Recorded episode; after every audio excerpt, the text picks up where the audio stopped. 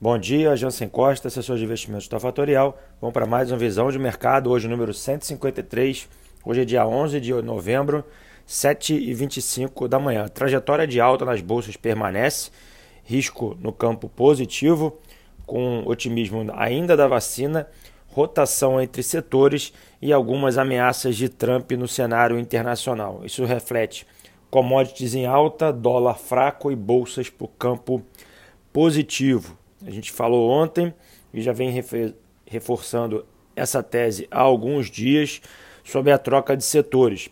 Troca de setores significa sair de setores que performaram melhor no, durante a pandemia para setores que estão mais atrasados. A gente fala em inglês growth para velho, em português a gente fala ações uh, de crescimento e ações que tenham valor, tá? Então a gente bate nessa tecla nas lives uh, repetidamente uh, aqui no Instagram e aqui na parte da manhã no, no, podcast a gente também fala dessa rotação de setores. E o que aconteceu nos últimos seis dias aí, entre o dia 4 e o dia 10, foi um destaque para o setor financeiro e o setor de energia, dois setores que estavam entre os piores setores uh, das, das bolsas, tanto no Brasil tanto quanto nos Estados Unidos. Obviamente, o dinheiro não é infinito e setores que já performaram muito bem, como o setor de tecnologia e o setor de varejo uh, online e e-commerce, estão sofrendo no curto prazo. Quando eu falo isso, não quer dizer que as empresas uh, não tenham valor, não tenham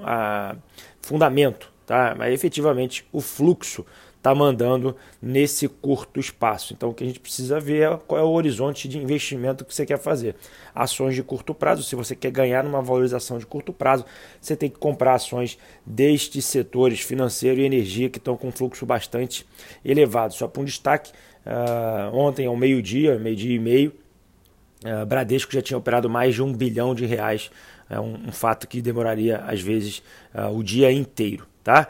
Uh, falando sobre dados de Covid na Europa, os efeitos dos lockdowns já começam a aparecer, achatando as curvas, porém, esse efeito de lockdowns não existe nos Estados Unidos, dado que não foi feita nenhuma política para essa redução. E com isso, a gente começa a olhar novamente para o fluxo uh, de exportações lá da Ásia, né, da Coreia do Sul, e os dados vieram bastante positivos nesses primeiros 10 dias, mostrando recuperação da capacidade de exportação do país frente às demais economias. Falando para o Brasil, notícia ruim: ontem o presidente foi querer fazer uma nova uh, aparição para falar da questão uh, do, do Trump versus Biden e acabou soltando mais uma pérola aí na mídia. Isso já se torna mais um motivo uh, para preocupação. Obviamente não mudou ainda uh, a cabeça do presidente, mas efetivamente vamos deixar esse ruído aí de lado. Só colaborando o que eu estava comentando no início, a rotação de setores e os resultados corporativos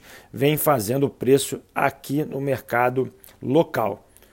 Um dado importante: os resultados corporativos estão saindo, mas a rotação de setores está sendo mais importante do que esses resultados. É importante ficar muito claro esse fluxo positivo para determinados setores. Tá? É, como eu comentei, fluxo de commodities positivos hoje tem resultado de JSL, Taesa, Guararapes, Via Varejo, JBS e MRV. Esses são os destaques aqui de hoje. Vamos para a agenda de hoje. 8 horas da manhã tem uma reunião da OPEP.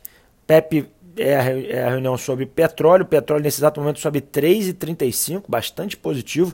Às 9 horas da manhã, vendas no varejo no Brasil. E às 10 horas da manhã temos um discurso do Banco Central Europeu com a sua presidente. Mercados agora, S&P no campo positivo, operando com 3.567 pontos o VIX na casa dos 24 pontos, o dólar mais fraco frente a moedas emergentes e moedas internacionais, o petróleo operando no campo positivo com mais de 4, quase 4 de alta, o peso mexicano vai ganhando 0,14% frente à moeda americana. Bom, vamos ficamos por aqui, voltamos amanhã pela parte da manhã Acesse os nossos canais Telegram, WhatsApp e Instagram na nossa live todo dia ao meio-dia e 57. Lembrando que na sexta-feira a gente tem um assunto totalmente especial que é vamos falar sobre long shorts na sexta-feira. Um grande dia, ótima quarta-feira e até mais tarde. Tchau, tchau.